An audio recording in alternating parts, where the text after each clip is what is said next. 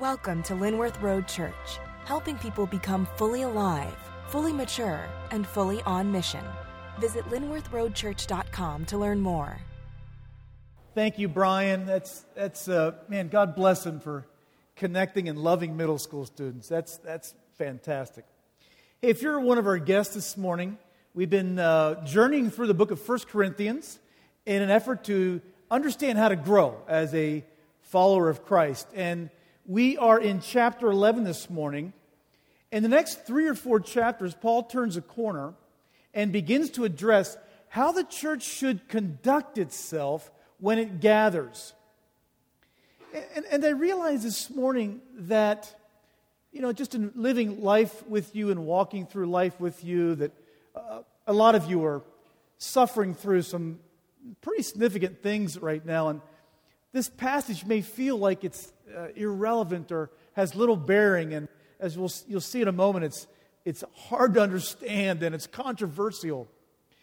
Um, but we really believe in this church that uh, God's word is inspired. It sometimes challenges us, um, and that every segment of Scripture has benefit, has value, adds value to our lives. And so we believe this passage is there for reason and will add value to our lives. And it may not necessarily connect with what you're going through today, but, um, but it has something to say to us. And we want to explore that this morning. Um, now, as I said, it's a very confusing section. We're going to read it together. You'll see that. Um, it's a, uh, uh, a passage that uh, once you read it and do understand it, you might not like it. you might feel angry. Um, I'm tempted to skip it for that reason, but I would be doing you a disservice in that. Um, now, it is true that I won't be speaking the next three weeks, and part of that I will be on vacation, so I am conveniently out of the line of fire for a while. but seriously, I know that some of you I've talked with you about this, have different views on this, as does the corporate body of Christ.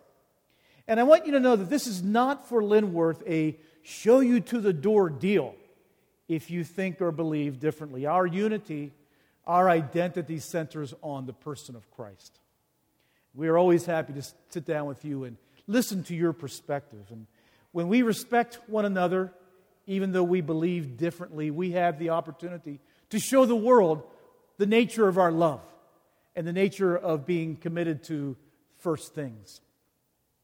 Now, on top of the differences inside the body of Christ, to modern sensibilities, the position that Paul takes here will appear, at least on the surface, hopelessly outdated and regressive.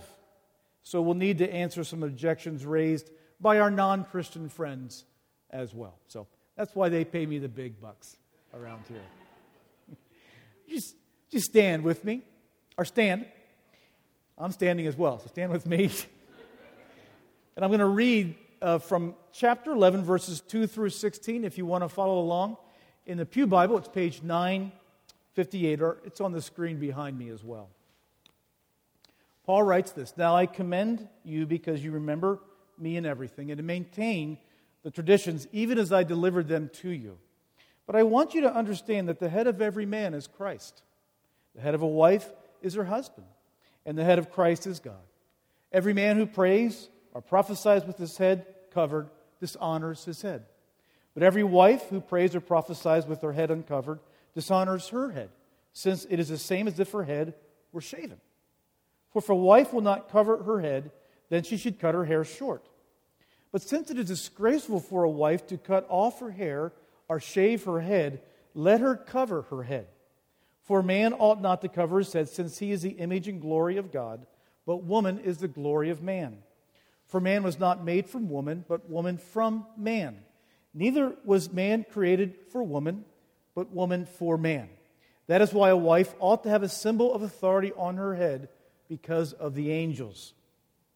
Nevertheless, in the Lord, woman is not independent of man, nor man of woman.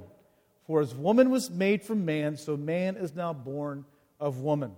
And all things are from God. Judge for yourselves is it proper for a wife to pray to God with her head uncovered? Does not nature itself teach you that if a man wears long hair, it is a disgrace for him? But if a woman has long hair, it is her glory. For hair, her hair is given to her for a covering. If anyone is inclined to be contentious, we have no such practice, nor do the churches of God. Okay, all clear? okay, this is God's word, and I think we should pray. Father in heaven, um, we love you. Uh, your word is important to us. Let it speak to us. Let us hear it. Let it change us. Um, inspire us this morning through the power of your Holy Spirit speaking to our spirit. Let our hearts be humble and open, both to one another as well as to those outside this room. In Christ's name we pray. Amen. Amen. Can you be seated? All right. What we're going to do this morning is I'm going to roll through this a little bit on a verse by verse basis, try to unpack and try to clarify what's very confusing. One thing that will help us before looking at the first few verses is to understand some of these social dynamics that are happening in Corinth at this time. And there's been some recent uh, scholarship that has helped open up a picture of what's actually happening in this church, what's going on. And the reason that this is compelling is that one, it makes good sense of the passage, and secondly, it accords with what we know from the rest of the book. Three things. Number one, I don't think Paul is addressing Jewish or Greek culture. That's important only in the sense that if he was, it would take us down a different pathway. Number two, Paul is addressing two groups with elite social status. One thing, we'll see this next week, we've seen it elsewhere in the book. There's a sharp division between the rich and the poor within the Corinthian church.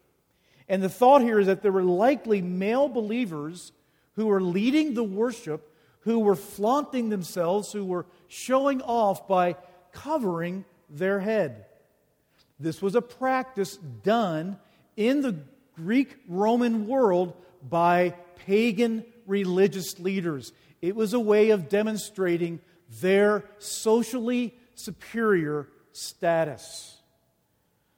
Also, there were wealthy elite wives, and what we don't know why, but for some reason, they were removing their veil within the service. Now, keep in mind that the veil was not just worn by Christian women, this was a world and a culture where women, married women, were expected to wear a veil, a head covering.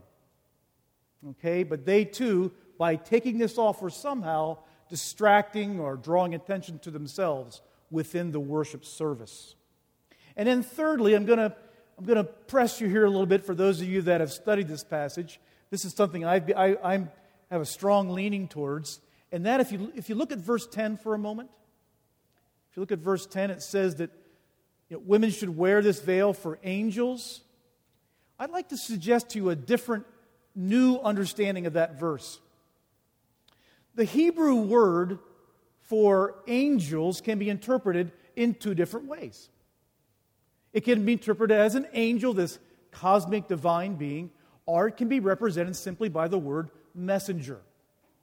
I think it is very feasible that in this in this Greek city, culturally influenced by Rome, where oftentimes the, the, the house churches were almost like storefronts that people could come and observe and visit.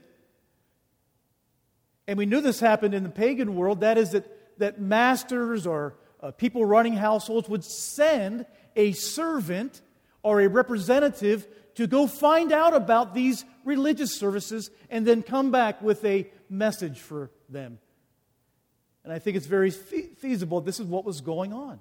Actually, I think it's one of Paul's main concerns is how the worship service is communicating Christ to their neighbors and the community surrounding them. I actually think that's the main point of the passage.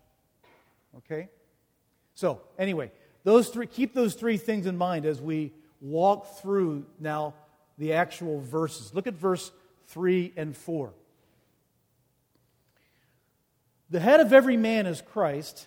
The head of a wife is her husband. The head of Christ is God. Now, this word head could mean several different things, but we determine the meaning of a word by its context. And here it's quite clear that the word head means authority.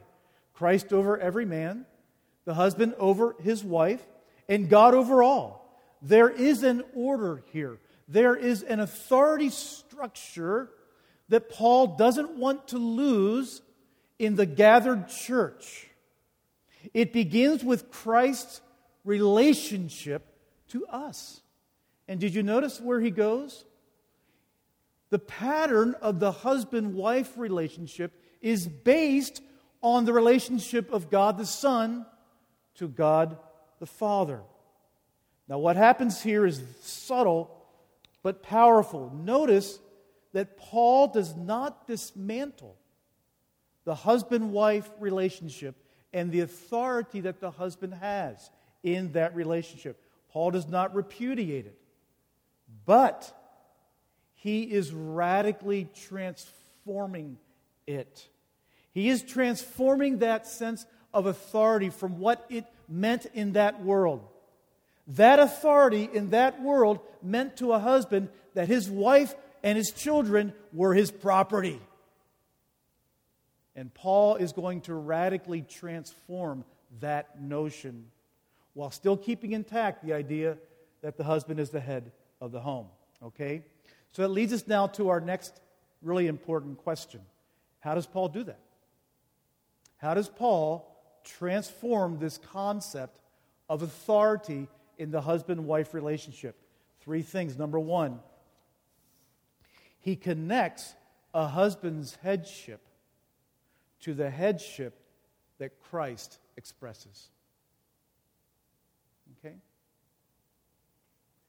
Christ's headship of man, Christ to man, is expressed through his sacrificial service.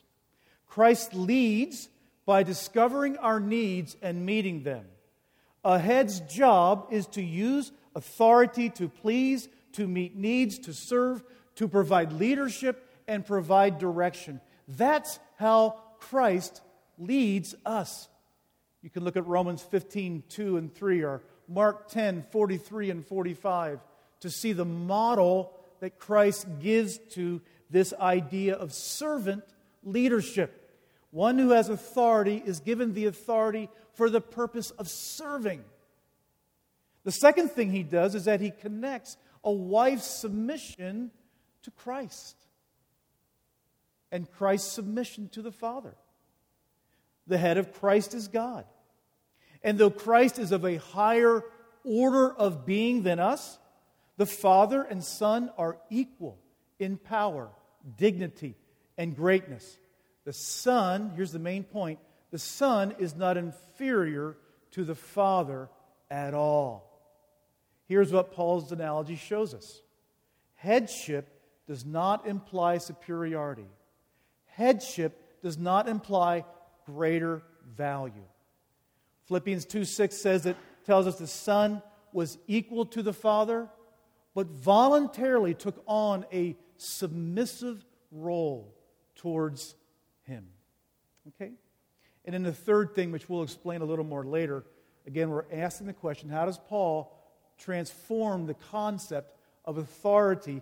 And in verse 11, he does this by showing the shared worth and the interdependence the mutual dependence that men and women have on one another. We'll look at that in a little bit, okay? So, in the end, here, in the end, what is the thrust of what Paul is saying? What does he mean by this head of a wife is her husband? Well, Tim Keller here helped me to find a way to explain this clearly. I hope it's clear.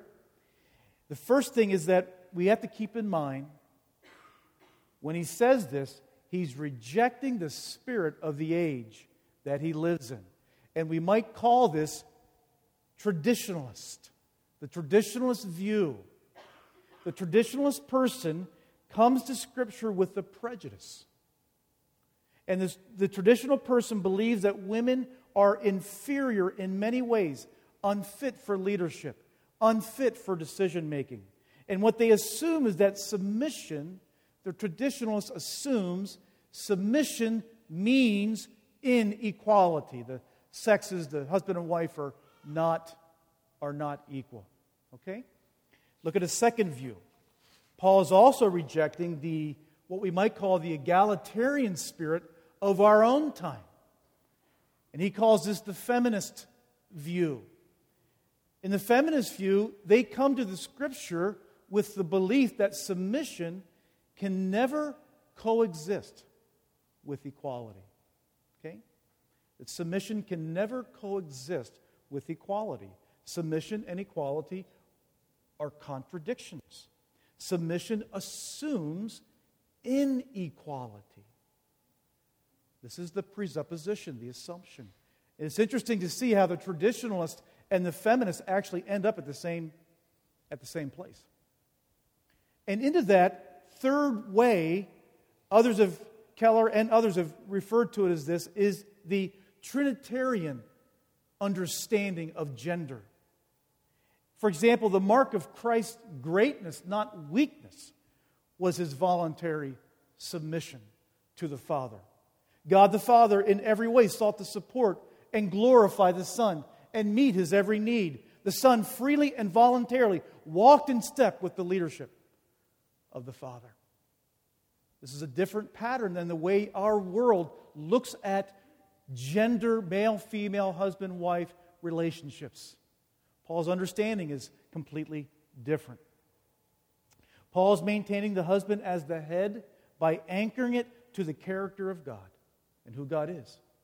But he has radically transformed culture's view of authority and of leadership. Now, before we go to verse 5, before we leave this area, because I don't really think this is the main point of the passage. Before we leave verse 5, I do want to clarify a few things, and I'm going to have to breeze through them quickly. But if I don't say them, they may linger in your mind for the rest of the service and detract from the rest of the message. You just share a couple things here. One, men are called to submit to Christ in everything. And nothing inspires a woman more to follow the lead of her husband than to see him following Christ. Two, this way of relating, husband as the head, it runs alongside the truth in Scripture that husband and wife are partners, that they are called to mutually serve one another. Both of these truths are taught in Scripture. It's our failure to live with that ambiguity that causes many Christians to abandon one view exclusively for the other.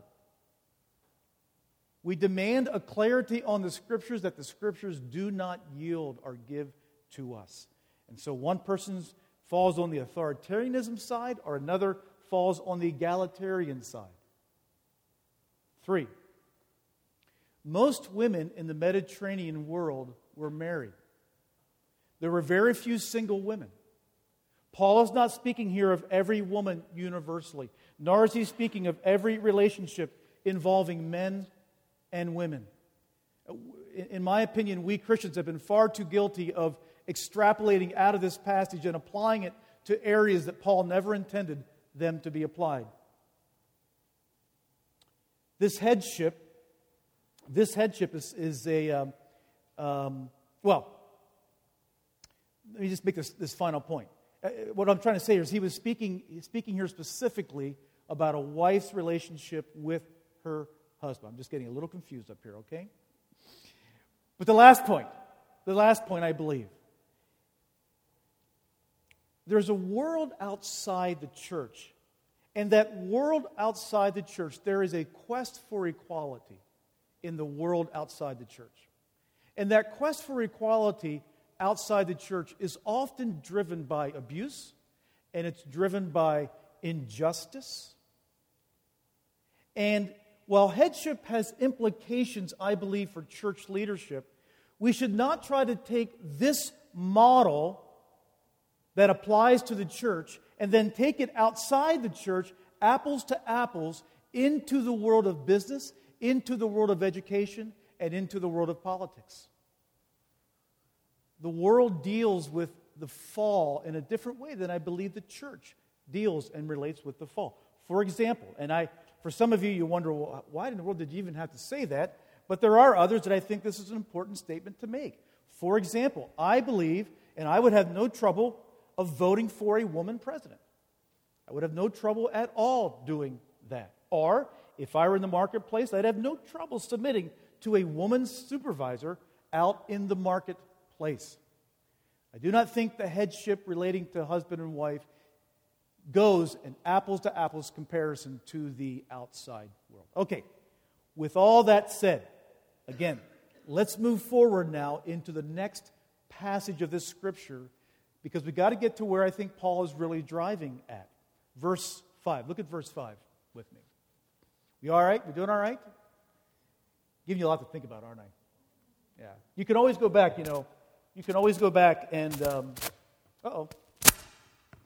You could.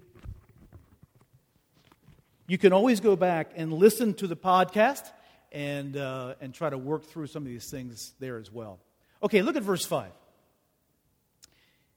What's all this dishonoring her head mean? Look at first of what it says. We have to note this. Says, Every wife who prays or prophesies. We should note that women had a very public role in gathered worship. This was a definitive break from Jewish tradition. Prophesying will be defined through the next several chapters. This is not prophecy meaning forecasting the future but it means speaking God's word to instruct, to encourage, or to comfort. Women were free to exercise this gift, and Paul is not trying to limit that public ministry. But he does want to shape it in light of the overall mission. So, what does it mean to dishonor her head? Again, remember, Corinth was a Roman colony, and it reflected Roman culture. Roman women were marriageable in their early teens. If you're 13, 14, 15 here, you, you were likely married by that point. The veil was a cultural aspect of the marriage service. It was expected to be worn outside the home by Roman women. Its absence would be seen as a shamed woman or a prostitute or a dominant lesbian partner or even a new woman which was a social movement afoot in Rome at that time. That new woman was known negatively for her sexual indulgence, adultery, and rebellion from customary norms. So Paul was not wanting the women in this church, for whatever reason, they were removing their veils to be connected and associated with what was happening in the broader culture. A woman uh, uh, going this route in the worship service could have publicly shamed her husband. It could have given the impression, a, a bad impression uh, about the church to visitors and in that community. And Paul is addressing here a theme that we see all throughout the book for men and women alike to give up their rights, so to speak, or where they were in excess to their newfound freedoms, to give these things up for the greater good, the greater sake, the growth of the church and the gospel itself. They were dividing themselves along the lines of rich and poor. They had all these internal issues. And again, a lot of it was because they were insisting on, demanding on these certain rights and preferences. Okay? Look at the next verse, verse 6. What did the head covering what did it mean? And also, what is this what's this about cutting her hair short and disgraceful for a wife to cut off her hair? Well, We've already answered that. Paul's not simply giving fashion advice here, okay? Um, I, I, you know, my wife and I have those interactions once in a while about her hair. She wants to know what I think, and I'll tell her. I have trouble telling her. Paul's not giving fashion advice here. But it's different from our world. Today, in our world, it's not shameful for a woman to have short hair. Okay? But it was in Paul's day. In Paul's culture, short hair for a woman represented rebellion and people considered it shameful. F. F. Bruce, a really well noted scholar, said that except for temple prostitutes and high class mistresses of wealthy Corinthian women, women tended to wear their hair long. And out in public, they wore a, uh, uh, they wore a scarf or a shawl like covering. Mistresses or temple prostitutes might shave their head without any covering at all. You know, across all cultures, Jewish, Roman, and Greek cultures, across all those cultures, the woman wearing a veil was a sign of sexual purity. It'd be a little bit like, uh, it'd be a little bit like the wedding bands that men or women wear today. That veil also symbolized for a woman her loyalty to her husband. It was saying, I'm taken. I'm loyal to my husband. And I respect. In those ceremonies, in those services, it was a sign of respect of his leadership in that culture. So, for a Christian woman to appear in public without that covering, and then let alone to take, act, take action in a public service, worship service, from Paul's perspective, was culturally offensive and would also then misrepresent who Christ was as people came into that community. There might be distraction or confusion. It could dishonor the husband in his role as spiritual leader, or could even undermine the spiritual authority of the elders. Last point on verse 6, we should also note that Paul is not advocating the public shaming of women, he simply is repeating the cultural consequences of going that route. Okay, verse 7. Let's keep going. Here's another question. I'm sure it was confusing to you when I read it. Why is the man singled out as the image bearer and glory of God? What, what is Paul driving at? What is he getting at here? Is Paul suggesting that women are not also created in the image of God? I don't think so because to do so would contradict Genesis at the story of creation, where it says God created male and female in his likeness, in his image. But Paul has the creation story in mind here, and he's going back to paradise in order to look at and see the original blueprint for what God had intended and he's t- speaking here of an order of creation. What does that have to do with anything? Well, again, in the ancient world, the order was very important. For example, the oldest son, the firstborn son in the Jewish world and much of the culture, much of the ancient world, that oldest son had certain privileges, but with that had certain responsibilities. And so this order in Genesis suggests roughly a chain of command. For the woman, she is the glory of man. And that is stated not in, related to her creation by God, but in her relationship to the man. The creation story tells us she was created as his unique companion and helper, coming alongside of him so she could support him, so she could help him manage the garden and all of paradise. Remember, God patterns the husband and wife relationship in the model of the Trinity. And the woman is called to come alongside and help. Now, if we are tempted to relegate this to an inferior role, then we expose our modern biases. We should be reminded that Jesus called the Holy Spirit the helper. The Holy Spirit is the one who makes the power of Christ effective in our lives. The strength of the woman helps make the man who he is. Helper does not indicate weakness, but it indicates complementary strength.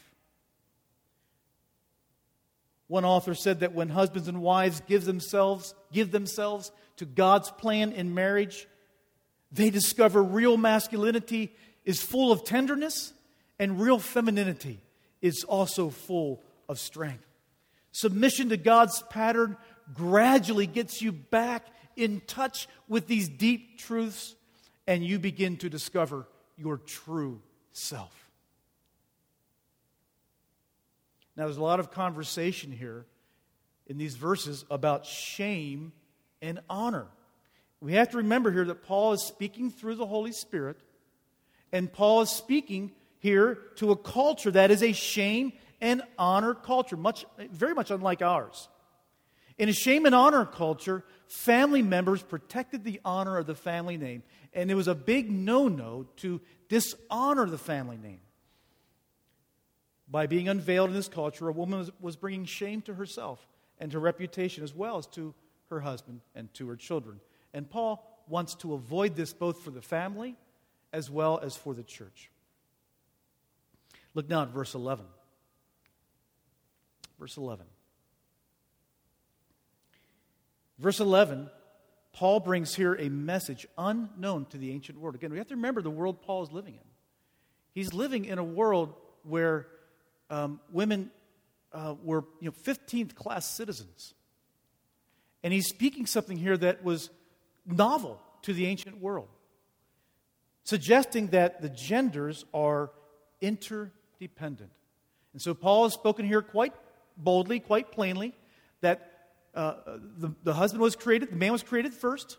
And so there's a sense of a lead, of an initiative, again, a, roughly a chain of command. But to balance this truth, that the man might not look with contempt upon his, his, his, his wife, the husband to the wife, Paul reminds them that both genders are interdependent. In the Lord, as things are redeemed, there ought to be humility because man's very existence depends upon a woman. Again, Paul could never have drawn this teaching from the ancient world where male domination was the exclusive rule of the day. Okay, now look down at verse 13 through 15. Finding this last crazy question. And let's see, how did I, Josh, throw that next slide up there. How did I, yeah. What does hair length have to do with this? how does hair length get into this conversation at all? Well, let me share just again a couple of things. I'm sure it raised questions. Is long hair a disgrace for a man? Does the Bible mandate long hair for women? What does this mean? Well, the first thing, the pivotal thing here to do is to define the word nature. And I do not believe that what Paul means here is mother nature or in the natural world. There's nothing in the creation mandate, for example, that comments about hair length. Different cultures, even at this time, had differing customs and standards about what was masculine and what was feminine. Hair length was one such feature. Hair length was a feature in Corinth that helped define what was masculine and helped define what was feminine. By nature, Paul meant how this culture felt about what was natural.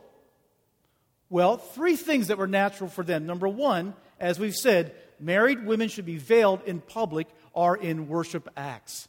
That was a culturally defined standard.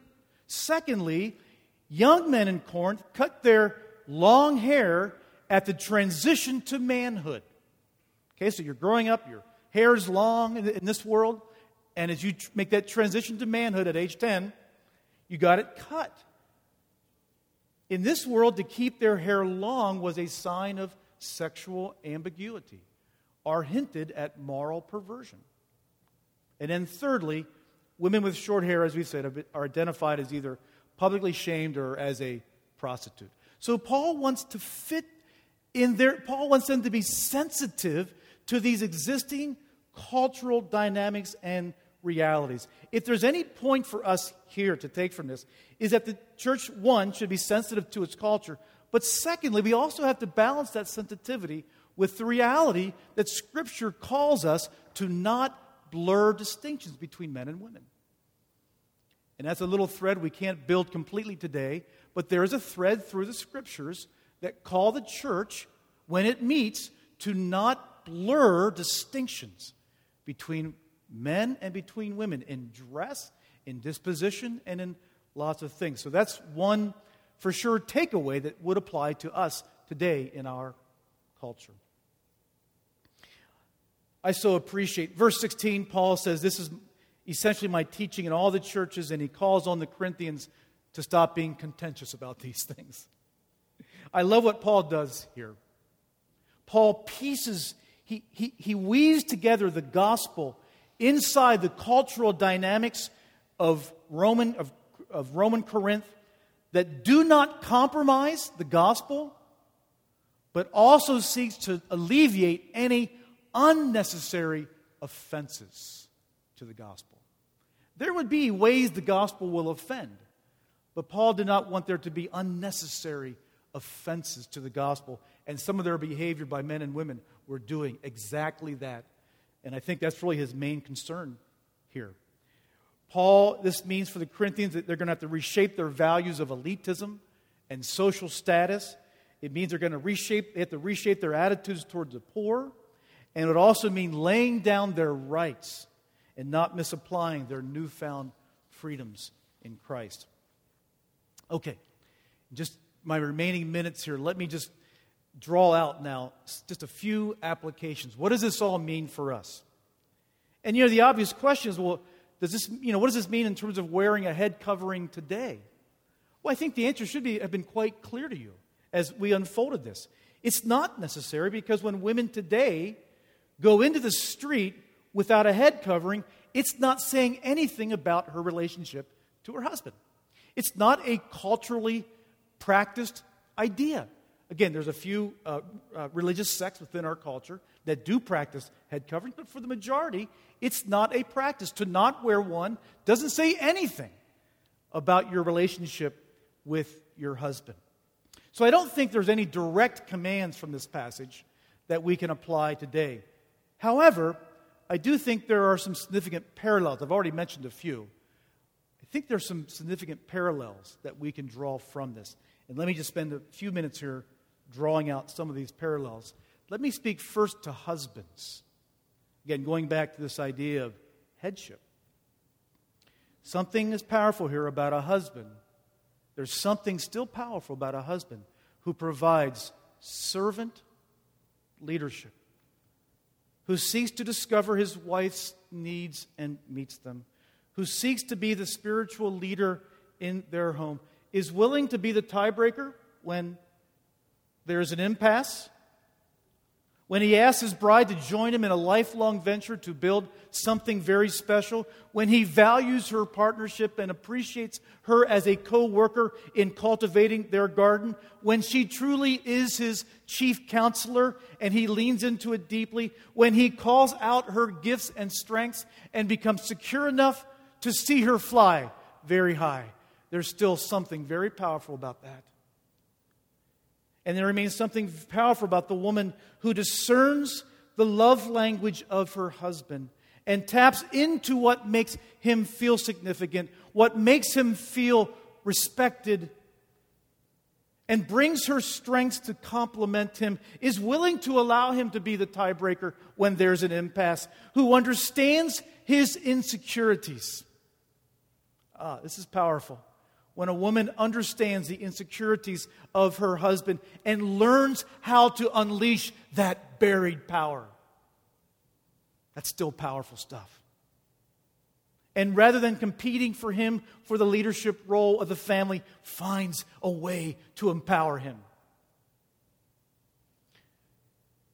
Now, I know that, again, to our progressive mindset, some of this sounds regressive but we must implicitly trust the scriptures. We must not read them, we must let them read us. And what God is saying is that when we follow His pattern for marriage, it adorns the gospel and it makes marriage compelling and it keeps the idea of a lifelong covenant to one person alive and well and breathing. Here's a related application. I've already hinted at it. Something for husbands and wives to think about. I mean, that was something for husbands and wives, a related application. Paul was concerned that the church embraced the beauty of diversity. The beauty of diversity between men and women. You know, we lose something today in our quest for sameness. I, I don't have time to draw this out. It would be probably a message of its own. But there is a collectivism working in our country and our culture that wants to eliminate differences in everything, suggesting that equality is the same thing as removing every possible disparity from people. And I, I, again, I can't go into why I believe we're at that place, but we are. We often confuse equality with sameness and fairness. I think the admonition that Paul might give today to us is let the church be a place where diversity can thrive.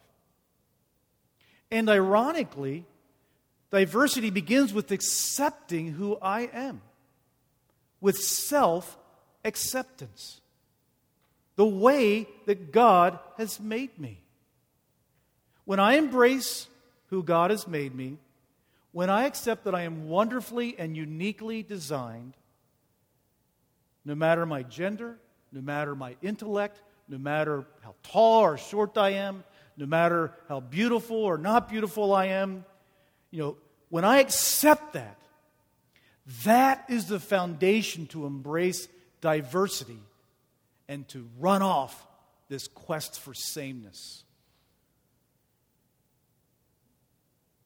The Bible is not the enemy of diversity. Rather, the enemy, here's the enemy of diversity. The enemy of diversity, enemy of diversity is an all encroaching, all encroaching, powerful, it's everywhere, a popular culture. And that popular culture has unbending, unbending, and very harsh definitions of who's in and who's out. If you want to find the culprit for sameness, there it is. If you want to find the enemy to diversity, there it is. But let the church be a place where individuals and diversity thrives. In our culture, there's great momentum to, to blur the distinctions between the genders. The church ought to be a place where men and women live out and fully understand who they are in their masculinity, in their femininity, and embrace that and flourish under God's plan in that way. To close, I want to ask you a question. Are you ashamed of what the Bible teaches in this area? Are you ashamed of it? Were you ashamed of what I read this morning? Don't be. Don't be. There is a beauty and diversity in what God teaches that turns upside down the objections assigned. Society has traditionally gave men the authority to rule over their spouses for their own pleasure. And unfortunately, it took the church too long of a time to correct that one. But the Bible's headship authority is quite different, as we have seen. And because of what headship is, many men would gladly give up their responsibility to their wives. Many men do. They don't like the heavy responsibility for service and self denial that headship brings. Many men, frankly, and I, I put myself many times in this place, many of us are simply terrified to lead. We're terrified to lead. We have to call out to God. Only God can make us adequate to lead as we should.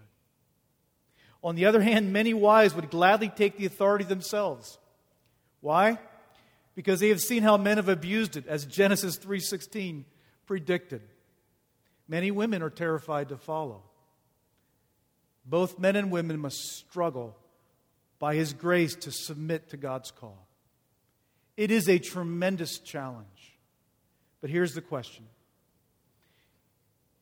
can God be trusted with the gender He has given you? Can God be trusted with the role that He has given you? Can you thank God for how He made you in all of your weaknesses and abilities, in your intellect or lack of, your beauty or lack of, your tall or short? In the middle of all of that, can you thank God for who you are and trust Him for how He made you and designed you. Because all of us have limits, even way beyond gender, don't we? Limits in gifts, limits in intellect. We all work with limits. But can we trust God that He's wise and sovereign? Can we accept ourselves based on God's word to us that you are uniquely and wonderfully created. This is what Jesus did. Jesus accepted his limitations, he accepted his role when he, when he gave himself as a substitute for our sin. He accepted his role, his limitation. All of this is part of the pathway to becoming fully alive, fully mature, and fully on mission. For some, this self acceptance will be a big piece to your pathway of healing, reconciliation, and forgiveness. And for some of you, even this self acceptance will help address and bring healing to your unspoken disappointments with God. I think Paul's big point in all of this is that our conduct when the church gathers is important. Our conduct, the way we dress and the way we treat ourselves and the way we respect these various roles, our conduct when the gathered church comes together reflects the character of divine love. It's important. The mutual dependence that husband and wife have with each other should characterize our entire body.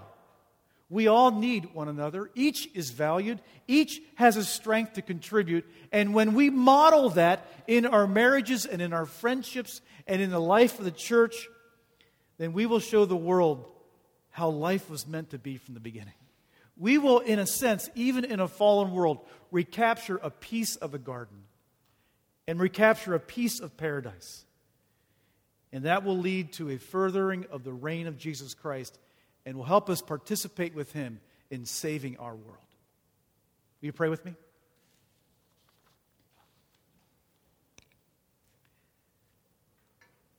Father, thank you for these few moments that we could spend together this morning. Thinking, digesting, processing your word to us today. And now, Father, uh, as we move towards this final segment of worship, I pray that your Holy Spirit would continue to speak, allowing us to share what our fears and our longings and our heartaches, our disappointments, our struggles are. That we might be able, Father, here to, in a sense, do business with you or even with one another. Father, there may be husbands here this morning that need to repent before their wives for their, for their passivity, for their relinquishing of self denial and servant leadership. There may be wives here, Father, that need to repent to their husbands for, for, for demanding and insisting a role and a place that God, you did not give to them.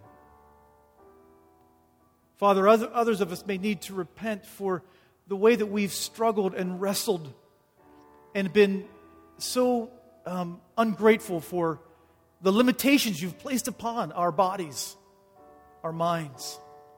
Help us, Father, individually and collectively, to give thanks to you for how you made us, man, woman, whoever we are, big, small. God, help us to believe that you said we are wonderfully and uniquely created and designed.